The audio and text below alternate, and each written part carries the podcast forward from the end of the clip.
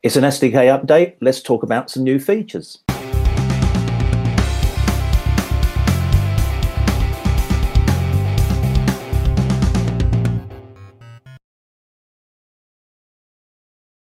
Hi, I'm Ian Thain.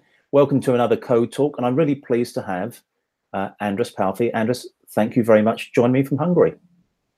Uh, thank you very much. Excellent. So, um, as I say, you have been on Code Talk before, but just give you give the uh, the viewers just a tiny introduction to yourself.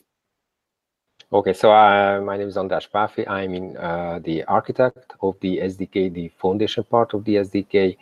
Uh, we have the common framework and the uh, foundation framework, and also we have the new flows framework, shipping the onboarding. I think we will talk about later in another session. Yep, we will do. We will do. And currently, I uh, also the architect of the the assistant application, which uh, helps to generate application.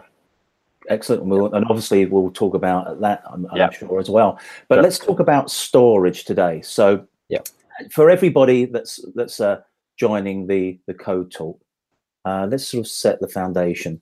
Uh, excuse the pun because you said you are an architect of the foundation, but uh, uh, can you just give us uh, examples or reference why it's necessary to have storage? Right. So uh, in an iOS application, the basic APIs what uh, provided by Apple is uh, usually you can use some files to store data or the user defaults, and there's a keychain API as well, but it's not uh, not so convenient to use them and also they are not encrypted. So the iOS device, of course, is secure enough, but uh, sometimes application developers and uh, the SAP thinks we need more more security and we need more encryption to encrypt the data and make sure they are safe. So for these cases, we provided uh, some storage techniques. The other aspect is that uh, we try to provide some higher level APIs and defined protocols which can be used and bind easily bind together with other components. And okay. so you can change different storages and use with the same components still. Okay, so so okay, I understand that. What kind of storage do we have in the SDK as it stands pre the new release? Yes, so currently we have two, three different uh, storages. Uh, we have five storages. We have uh, memory storages, and uh, we have a keychain storage as well. Uh, different uh, components has different benefits or drawbacks.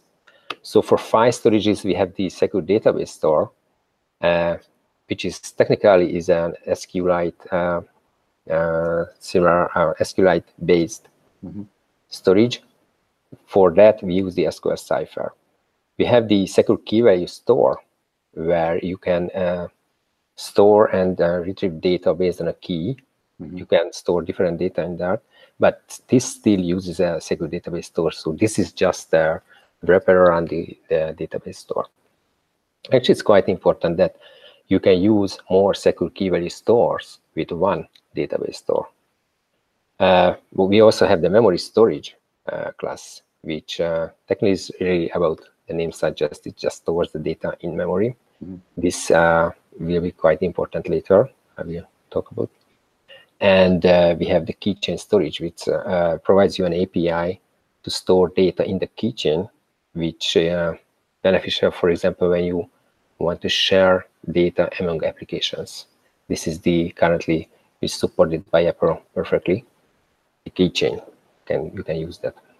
Okay, that's good. So that's what we've currently got, which is which is good. That's a, a, good understanding for for our viewers. And we will come back towards the end. I have a question in mind to ask you how to differentiate with some of these these different uh, yep. uh, st storages we'll be talking about. But okay, let's jump forward now to current, the new version, and you know what's there now and how you can interact with that new version.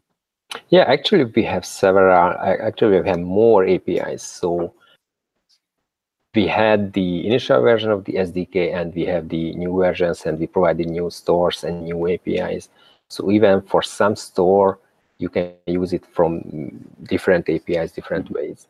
So as I said, for the secure database store is a file-based storage and it has an SQL like uh, API. So you can provide uh, and you can access it through an SQL comment. For the secure key value store, uh, it has a special key value like API where you can store and read and string data so simple times. It also supports NSCoding protocol.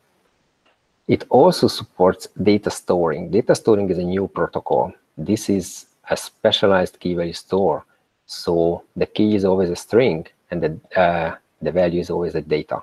Mm -hmm. And this is supported by more different storages. So the secure storages, we have the secure database store with the SQL, key value store, uh, which supports the data storing. The memory store also supports the data storing.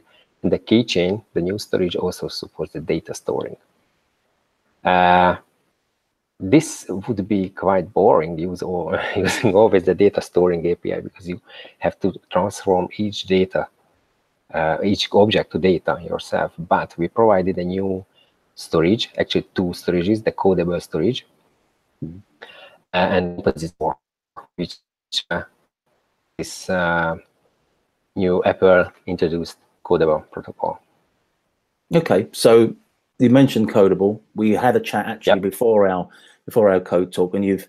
Uh, I want to sort of delve a little bit more into uh, you know understanding the the Codable uh, storing. So uh, you sent me a, a, diagram, and you may reference that diagram yeah, sure. chatting, so the folks can see uh, the visual representation as well. So can you tell me a little bit more about Codable?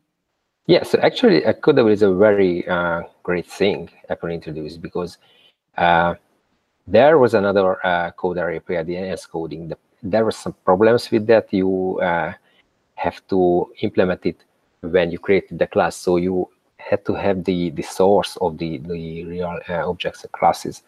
With the Codable, you can extend any class with the Codable protocol. You can implement it your way, how you want to do it. So it is possible now to store anything uh, which Codable.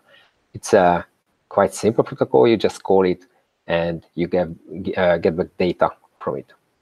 And this is what we we used, and that's why we introduced the data storing. So we provided an API, uh, this codable storing protocol, which can be implemented in different stores.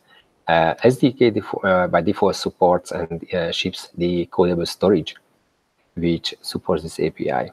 It means that, yeah, and now we can look at the diagram perhaps, that codable storage has two properties. It has a store, which can be any data storing protocol, which means we can put the keychain storage, the memory storage, or the secure key value store uh, based on our requirement. And it also has a coder. So this uses the coder protocol. It means that when I have an object, I have to encode it to a data. I don't know how. It, we have a default implementation for that. This is the plist coder implementation but customers can replace it to anything else.